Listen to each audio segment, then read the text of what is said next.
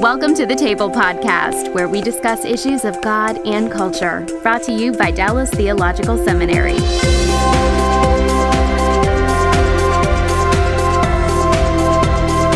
Jim, your take on on on uh, on what's going on here in terms of uh, we talked about the human shields, but uh, in terms of what's happened to the memory of the Holocaust. Yeah, I think that's true. Um, it, you know, uh, the Jewish people say uh, never forget, mm-hmm. and uh, we certainly should not forget the Holocaust and the atrocities of the Holocaust. Um, but beyond that, I think if Israel is based just on the Holocaust, that's not a that's not a firm foundation. And I think we have to understand that there's much more to it than that. We've discussed the biblical uh, claim, the historic claim. There's also legal claims, and by international law, um, Israel has legitimacy according to to international law. Uh, that gets a little far afield from the discussion of the Holocaust. Um, but I do think it's relevant. okay, why don't why don't you walk us through some of the uh, background because and, and let me let me fill in here as because it's an important transition. You know, part of what goes on here, and I said we would discuss this, is related to the terminology of what you get. So, for example, you know, from the Palestinian side, you get the idea Israel is occupying the land. You get that kind of language. Um, uh, and so the impression is made of an invasion and, uh, and, something illegal going on in the fact that Israel is even there at all. Um, this obviously fuels is is fueled by uh, by the commitment in some cases religious and in other cases probably uh, ethnic, that uh, that Israel shouldn't be there at all and doesn't have any right to be there at all uh, at any different level. So let's walk through uh, how we got to the state of Israel, if I can say it that way, and and the legal claims that she has uh, to the land. Uh, let's, in other words, let's set aside the Bible for a second and let's just talk legally from a secular point of view, as as anyone would look at this about Israel's right to be in the land. I am not uh, competent to really get into the legal background. I mentioned to you before the show uh, about a book by Howard Grief uh, that's uh, titled The Legal Foundation and Borders of Israel Under International Law. It's about a 700 page book that lays out the case uh, from a legal perspective. And you can't tell me in 90 seconds yeah, what those 700 right. pages say. he goes back to the San Remo Peace Conference after World War I and mm-hmm. the breakup of the Ottoman Empire and just follows it right on through. Mm-hmm. Um, so there is a very solid legal case according to international law. As far as the purchase of land, this is an area of real contention. But beginning in the late 1800s, uh, the Jewish National Fund and other, other organizations were purchasing land from the Arab land owners. And they purchased actually quite a bit of land, mostly in the coastal plain, some in Galilee, and some along the Jordan Valley, especially toward the Dead Sea. The reason for these particular purchases was because this was land that was deemed worthless. Malarial swamps, land that was saturated with salt, um, land that had been so eroded it was covered with sand. These were worthless lands that were purchased cheaply by the Jewish National Fund, and then the swamps were drained, the land was uh, was reclaimed, uh, the salt was leached out of the soil to produce agricultural land. Uh, so all of that took place uh, prior to the establishment of the state of Israel. Uh, there was the purchase of land. Only when Israel was attacked in 1948 by the surrounding nations, um, and Israel won that war, uh, was additional land taken.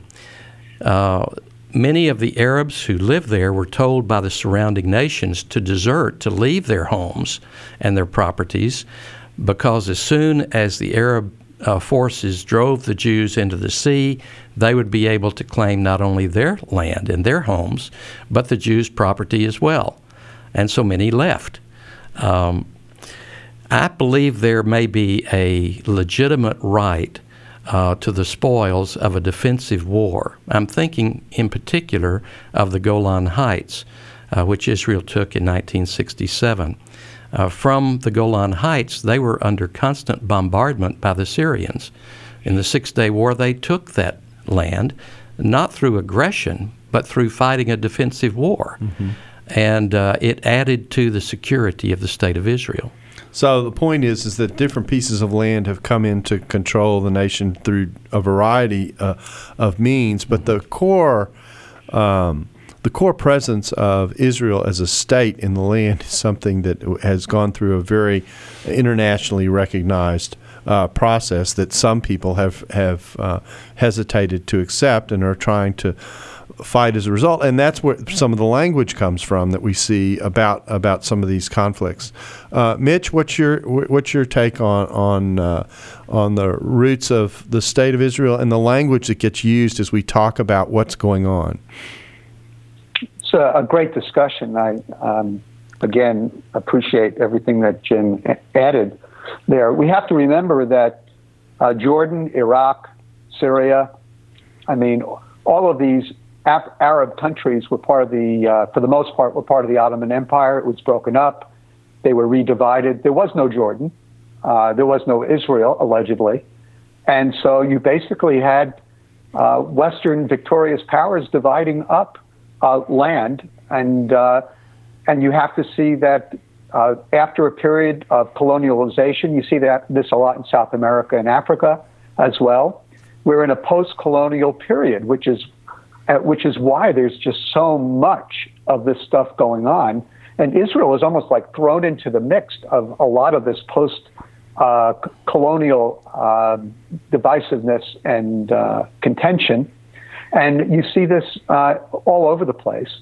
And if you don't understand this in terms of, uh, of a the Arab Spring was again a response to a, po- a post colonial movement that's why when everybody was saying, well, the Arab Spring is good because people will become more dem- democratic and everything else, you know, I remember looking at my wife one day and I said, oh boy, this is not going to go well for the Jews, you know? Mm-hmm. And and the point was, I mean, even briefly, as a result of the Arab Spring, you had the Muslim Brotherhood coming to power in Egypt, you know, and so uh, c- can you imagine if the Brotherhood was in power in Egypt right now? What would be going on in Gaza? And so you have to understand that there's been this turf fighting for land. So without the biblical perspective that the land belongs to the Jewish people, then it's one big political post-colonial uh, morass where everybody's trying to grab what they need. Secondly, on the issue of defense, I agree with Jim that the land that has been called the occupied uh, territory, occupied territories, all of that land uh, uh came to Israel for the most part as a result of of war. At least uh, the Golan did, and uh, and and East Jerusalem uh, did. Um, and then I think it's very interesting to see that the one little piece of land that was populated by allegedly about 1.7 million uh, Palestinians that was given over to Palestine totally to Palestinian rule. Gaza, where the Jewish people actually left. You know, nobody's debating about settlements in Gaza right now. There are none. You know, who would do that?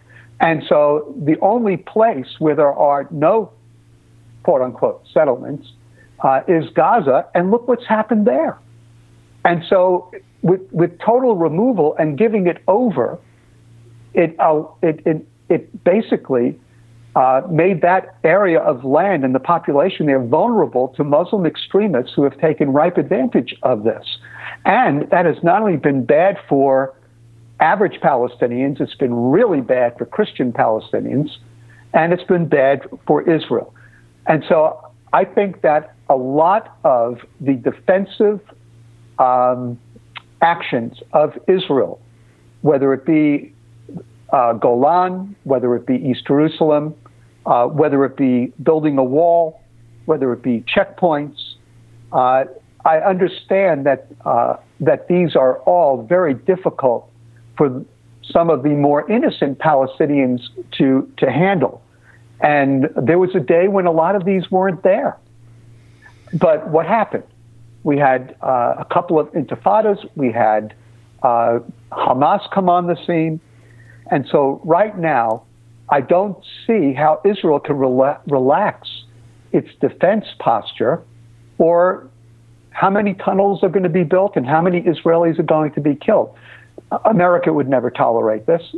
Uh, Europe Europeans would never tolerate it, and uh, and so we don't have a prospect for Israel relaxing her defense infrastructure, which is what is rubbing so many more neutral Palestinians the wrong way, and rubbing a lot of Americans who really want the best for everybody, rubbing them the wrong way. They don't understand the connection between defense, uh, self-defense in Israel, and uh, and what's going on. So, the only thing that can really happen right now is that Hamas has got to be stopped. And until Hamas is stopped, until that strain of fanatical extremists, fundamental militant Islam, until that is rooted out, um, you're just you're you're you're not going to have any prospect for Israel relaxing its defenses.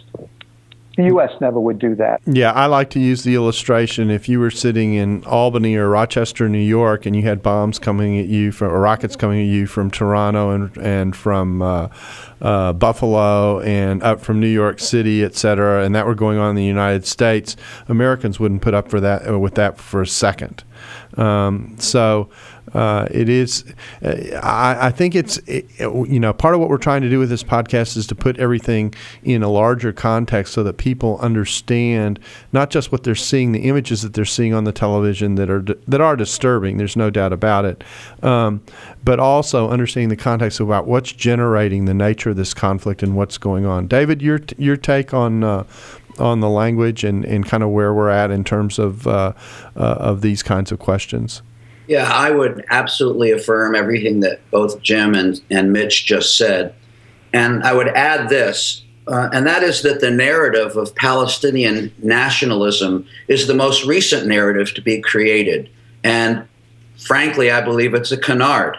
It's based upon a false uh, ideology that's just simply designed to try and uh, delegitimize Israel's uh, claim to the land.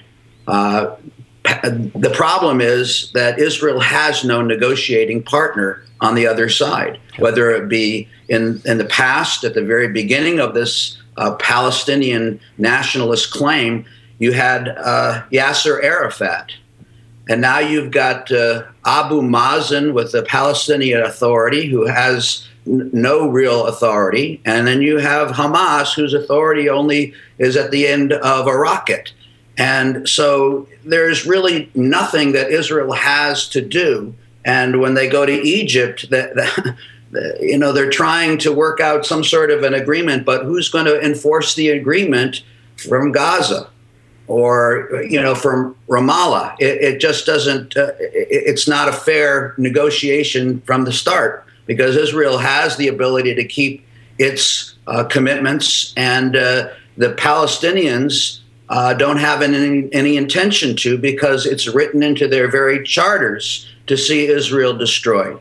And unless that gets changed and unless uh, Gaza is demilitarized, it's going to be a, cycle, a cycle of, of violence. And, and I want to say that in all of this, there is a real positive component that Christians need to realize, and that is that especially among uh, Israelis and younger Israelis, there's a, a, an unquenchable thirst for peace. And, you know, we don't see the emotional, psychological toll that it takes uh, on this population to have to be running into bomb shelters twice a day at a minimum with the children and the families all you know having to stop on the side of the road when the sirens go off. It's just an intolerable situation and like you said, America would never put up with this, and yet Israel is living in, you know, to say it's a rough neighborhood is, you know, the understatement of the century. Mm-hmm. And we, uh, as as Americans and Christians, need to recognize that this is an intolerable situation that has no legitimate negotiable uh, outcome uh, other than a truce. And yet there's this desire for peace. And in the midst of all this, we have an obligation to bring the only hope for peace, who is Jesus, the Prince of Peace. And, uh, you know, from our perspective right now, the greatest openness to the gospel of any Jewish community in the world is among especially Israeli young people And so we want to redouble our efforts, not only to preach the gospel there, but to recognize that when Arabs and Jews can say to one another, I love you in Jesus' name, the world will truly see the reconciling power of the gospel. And that is our hope today. Now, it, it, a, I'm you've got I'm torn as to what direction to go because you've opened up. Uh, uh, you know, how do we how do we move towards any kind of uh, of resolution, or are we stuck and locked in a cycle? And obviously, unless hearts are changed and attitudes are changed, we're seemingly locked into a pretty deep cycle here. Um, uh, th- but there is one other question I want to tackle before I go there, and it's this: um, How do we? How should Christians view uh, the plight, if I'm going to say it this way, of the average Palestinian? Um, I'd hate for us to walk away from this podcast and simply say, "Well, this is you know here's here's how you need to understand the situation that Israel is in." Fact is, the Middle East is a mess, and in being a mess, uh, there are a lot of people who are caught in the middle of what's going on here, who uh, are are being put in very uh, difficult situation and circumstances. And uh, I know all of you have been to Israel, and I, th- I think uh, most of you have have spent some time on both sides of the wall, if I can say it that way. So. Um, uh, so how do we how, how do we, we think about the Palestinian who's there? And I have two groups in mind: the Palestinian Christians on the one hand, um, and then and then the average Palestinian on the other. What what should we? How, how, should Christians think about about their plight in the midst of what it is that we've described, which obviously is a complex mess? Jim. Well, uh, Darrell, we lived in Israel for almost almost 14 years, and I had opportunity to develop good relationships, like you said, on both sides. Preached in in uh, Palestinian uh, Christian congregations, churches uh, and had many friends. Uh, I still come back to what the scripture says I will bless those who bless you and curse those who curse you. Uh, for for Israeli Arabs, there are many Israeli Arabs now who are a growing number, I understand, who are who are recognizing that their future uh, really is with Israel. And some are beginning to serve in the Israel Defense Forces. Uh, they are really casting their lot in with Israel and turning their backs to other Palestinians who are who are striving for nationalism or whatever. And for the Muslim, for the Palestinian Muslim, if some way could be found for them to uh, lay down their hatred, their anti Semitism, and find a way to peacefully coexist with Israel, I believe it would be the only way to lift them out of poverty and out of backwardness and into the 21st century. Uh, they could hitch their wagon to Israel's Star. I just recently read a great book by George Gilder called The Israel Test, in which he said he makes this very point from a secular perspective that if you really love uh, the Palestinians, uh, you need to help them to see that the way to prosperity, the way to liberty and freedom, is by getting on board with what's happening in Israel. And I think biblically that fits as well. God is a genius storyteller, and the evidence of this is threaded throughout Scripture. In Christianity Today's new show, Holy Curiosity, with me, Kat Armstrong, we explore storied connections threaded throughout Scripture from the Old Testament to the New. Our first mini series, Connecting Dinah and the Woman at the Well, welcomes experts like doctors Tim Mackie and Diane Langberg to give us insight and context into the physical location and meaning of these two stories. These stories will spark holy curiosity in your own faith because once you see these connections, you can't unsee them. God wastes no person, place, or thing. Listen and subscribe to Holy Curiosity with Kat Armstrong on your favorite podcast platform. Uh, Mitch, what's your take on how we should view the Palestinian plight? Well, I still remember uh, a few years ago when a uh, guy in his early 30s who was the head of the uh, Palestinian Bible Society's bookstore in Gaza was dragged off, uh, two or three kids, was dragged off and, uh, and killed and uh, by Muslim extremists. The population of Christians in Bethlehem has gone from, you know, it's dropped by 70%. I mean, every Palestinian Christian knows what's really going on. Basically, if Israel pulled out of Israel, if the Jews pulled out of Israel, and uh, and Hamas and the Palestinian Authority took over, how soon thereafter do you think Sharia law would be established?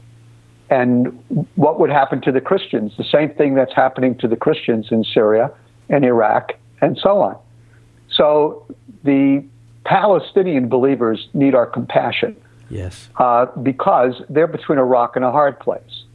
Uh, they understand, they do have loyalties as Palestinians, and they do carry uh, some of the narrative and agenda.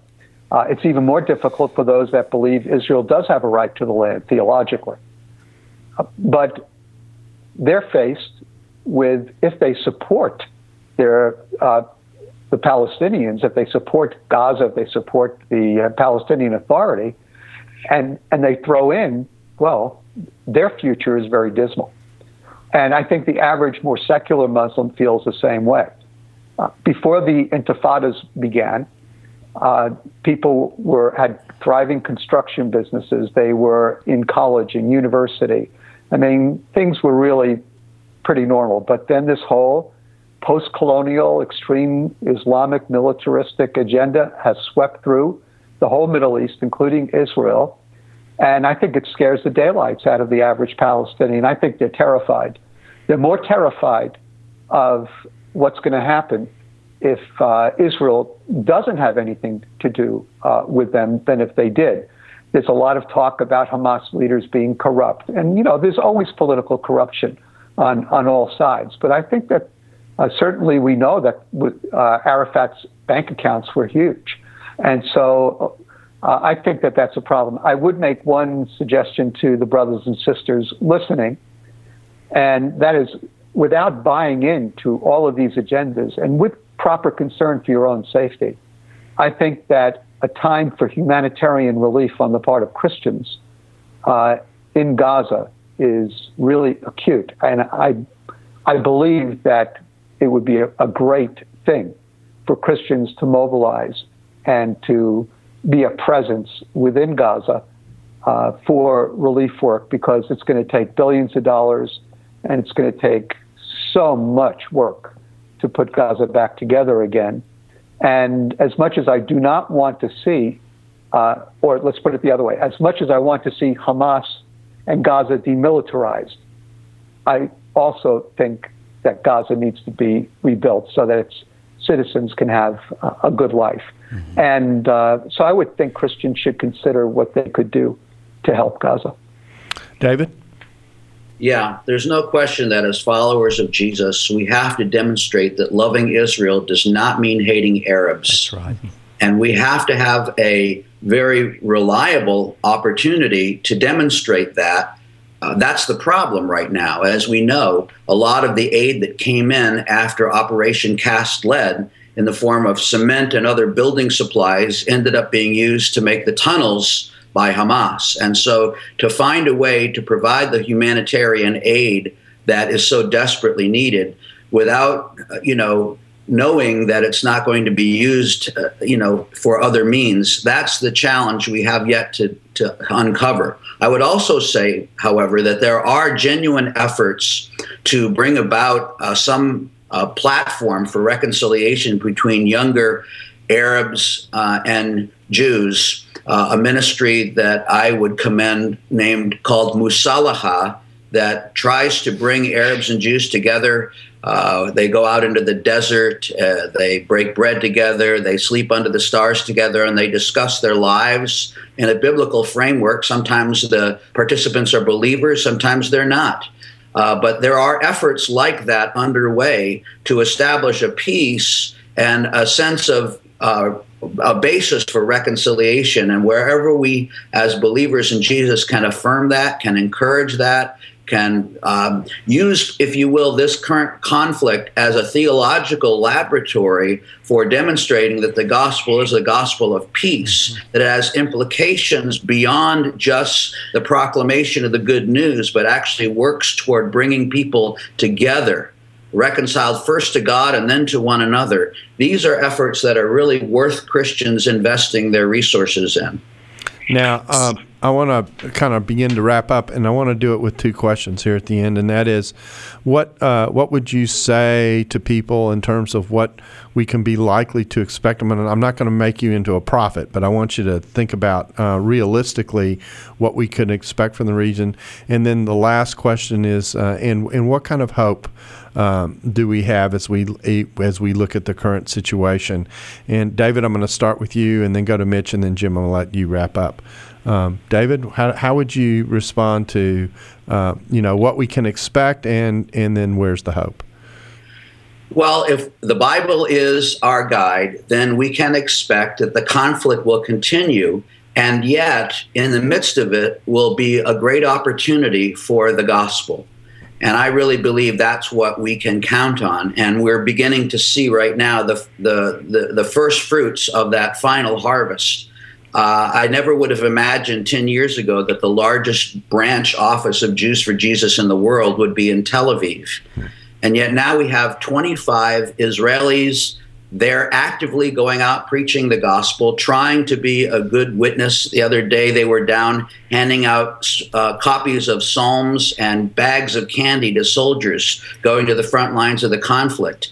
And there's, a, as I said before, a greater openness to the gospel among Israeli young people than any other group of Jewish people that we're ministering to in the world. And so, as believers in Jesus, we need to recognize that this conflict, I believe, will continue in one form or another until Christ returns. But the obligation of the church is to preach the gospel to Jews and to Arabs in the Middle East. And that's where we need to focus our efforts. And that is a very hopeful prospect. We had a group of uh, American Jewish believers out on the streets. Uh, on Rothschild the other day, and they were they had uh, big uh, posters up that had a, a map of the world and it said peace, P E A C E, by peace. Uh, P I E C E. So, and they were inviting Israelis to come up and put their hopes for peace. And uh, it provided a tremendous opportunity for conversation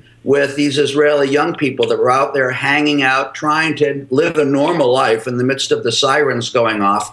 And like I said, the evidence is that there's a tremendous hunger for peace. And there's a sense of, uh, you know, despair over the inability of the leadership on either side to find a path toward peace. And we know that real peace, lasting peace, begins in the heart through the transformation of the work of the Holy Spirit in the gospel. And that really is, as simple as it may sound, the only hope for peace. And that's what, as Christians, looking for realistic ways to provide relief, need to make the major focus, and that is the proclamation of the gospel of peace in that land. And God will answer our prayers, and we will see Jews and Arabs come together in the name of Jesus. Mitch? What do you think we're headed for, and where's the hope? I, I think that we're going to continue to see uh, armed conflict for years to come. I believe that uh, the only possible way, as long as you have extreme radical militarized uh, groups of people, uh, that the only way that Israel can protect itself is by continuing to have a strong defense. And I know that the IDF will have a lot of self reflection. They always do after these kinds of, of uh, uh, operations. Um, I think, thank God, uh, uh, uh, there has not been incursions from the north, just very minimal. But if there's ever a moment of peace in that area, that could open up a whole other front as well. We don't know about the stability of Jordan at this point. There's a lot of pressure on, on, on them. And so I think that, just being honest, for years to come, I think that there's going to uh, continue to be difficulty. Uh, whether or not, uh, I'm not an expert, so I don't really want to get into whether a two state solution or some other form of a one state solution or all these other possibilities, but I don't think anything is a possibility as long as radical militants with a disregard for human life are in charge of the political process. I think they want what they want. They want the land, and they want the Jews out, and they want it, and they want a Muslim country, and that goes against uh, the ideals of the nation of Israel, and uh, same with America. When it comes to hope, my hope is that uh, Israel will uh, be level-headed. Israel will be measured. My hope is that Israel will maintain a strong defense. My hope is that Britain and uh, I think Spain and some other countries will uh, not be as influenced by their own uh, local populations of uh, more radical and militant uh, Muslims, and that they will uh, sell arms to Israel. I, I, I hope that I think a strong Israel is good for Jews, it's good for non militant Palestinians, and it's really good for the West. I think that we have a vested interest. I think, unfortunately, some of the more, I have to use the word because I'm a Jewish New Yorker and I live there, but some of the more uh, liberal uh, elements of our own society um, are, even at heart, to some degree, they're uncomfortable with democracy. They're sometimes they're anti-West, and I think that those val- those values are creeping into their uh, positions. And so my hope is that they have very limited uh, impact and influence on our own government. Uh, what is our hope? Uh, Chosen People has been ministering in Israel since before Israel was a, a country. Remember, we're 121 years old, and so uh, we've been we've been everywhere for a long time, and we are doing a lot of things again. And uh, and so our work in Israel has been very active and we have uh, a lot of missionaries there, mostly Israelis. And uh, one of the areas that we've been very sensitive to, because some on our staff are Russian Jews, and uh, uh a number of them have come from families of Holocaust survivors and so on. There's still a little, uh, little around 200,000, be a little under 200,000 Holocaust survivors in Israel. The majority of them actually speak Russian. The majority of them came over uh, after perestroika, and uh, because they survived by fleeing from, to Russia from Hungary and Poland and other parts of the former Soviet Union. And we've had a tremendous ministry among them. But I'm thinking most particularly of the people in Sderot, which is a town right adjacent to Gaza, about a mile and a half, two miles away. And you have uh, uh, hundreds, maybe a few thousand very elderly Russian Jewish Holocaust survivors who have been living through basically a living hell uh, because of Gaza, not just now, but they've been enduring this for almost 14 years. And so, uh, well, close to it. And so they've been living uh, uh under threat of rockets, and we've had a great ministry to them. But one of our best ministries, we just Right now, we have 35 of these people from Sderot and a few other cities, Ashkelon and Ashdod. They're in Poland, believe it or not. Uh, it was very difficult to find a safe place in Israel for them. Hmm. the average age is about 80, and uh, you you haven't seen anything. You've seen them try and make it to a bus sh- a, a bomb shelter within 15 seconds, and so we've had to take them out. And Polish Christians, and of course, it's a twist of fate because um, uh, so many of the Poles were uh, anti-Semitic and and uh, worked in concert with the Nazis. Uh, but we have such a great group of Polish evangelicals who are loving on these Holocaust survivors, and so they're out there for two weeks and um, having Bible studies and just getting a rest from all the tension. And so I think that the hope in Israel is the hope that's everywhere. I agree with David. The hope is always Jesus. It's always always the gospel. And so I see minimal hope politically. I see a lot of hope when it comes to the gospel because when life is difficult and times are hard, people are looking to solutions from outside this world for their problems. And so Israelis, young and old, right now, many of them are looking to God and thank uh, the Lord we're able to bring the message of the Prince of Peace on the ground to Israelis.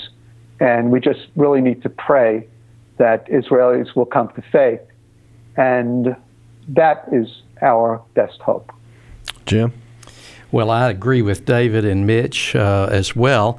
I think I would put it in terms of good news, bad news. And the bad news is that Israel is not dealing with just Palestinian nationalism. Uh, as David mentioned earlier, there really is a spiritual dimension here. When uh, Yasser Arafat died, in his compound were found huge stacks of Mein Kampf uh, translated into Arabic. Um, most of these groups all around Israel are really infected with a very deep uh, anti Semitism. That's a spiritual issue that has to be dealt with.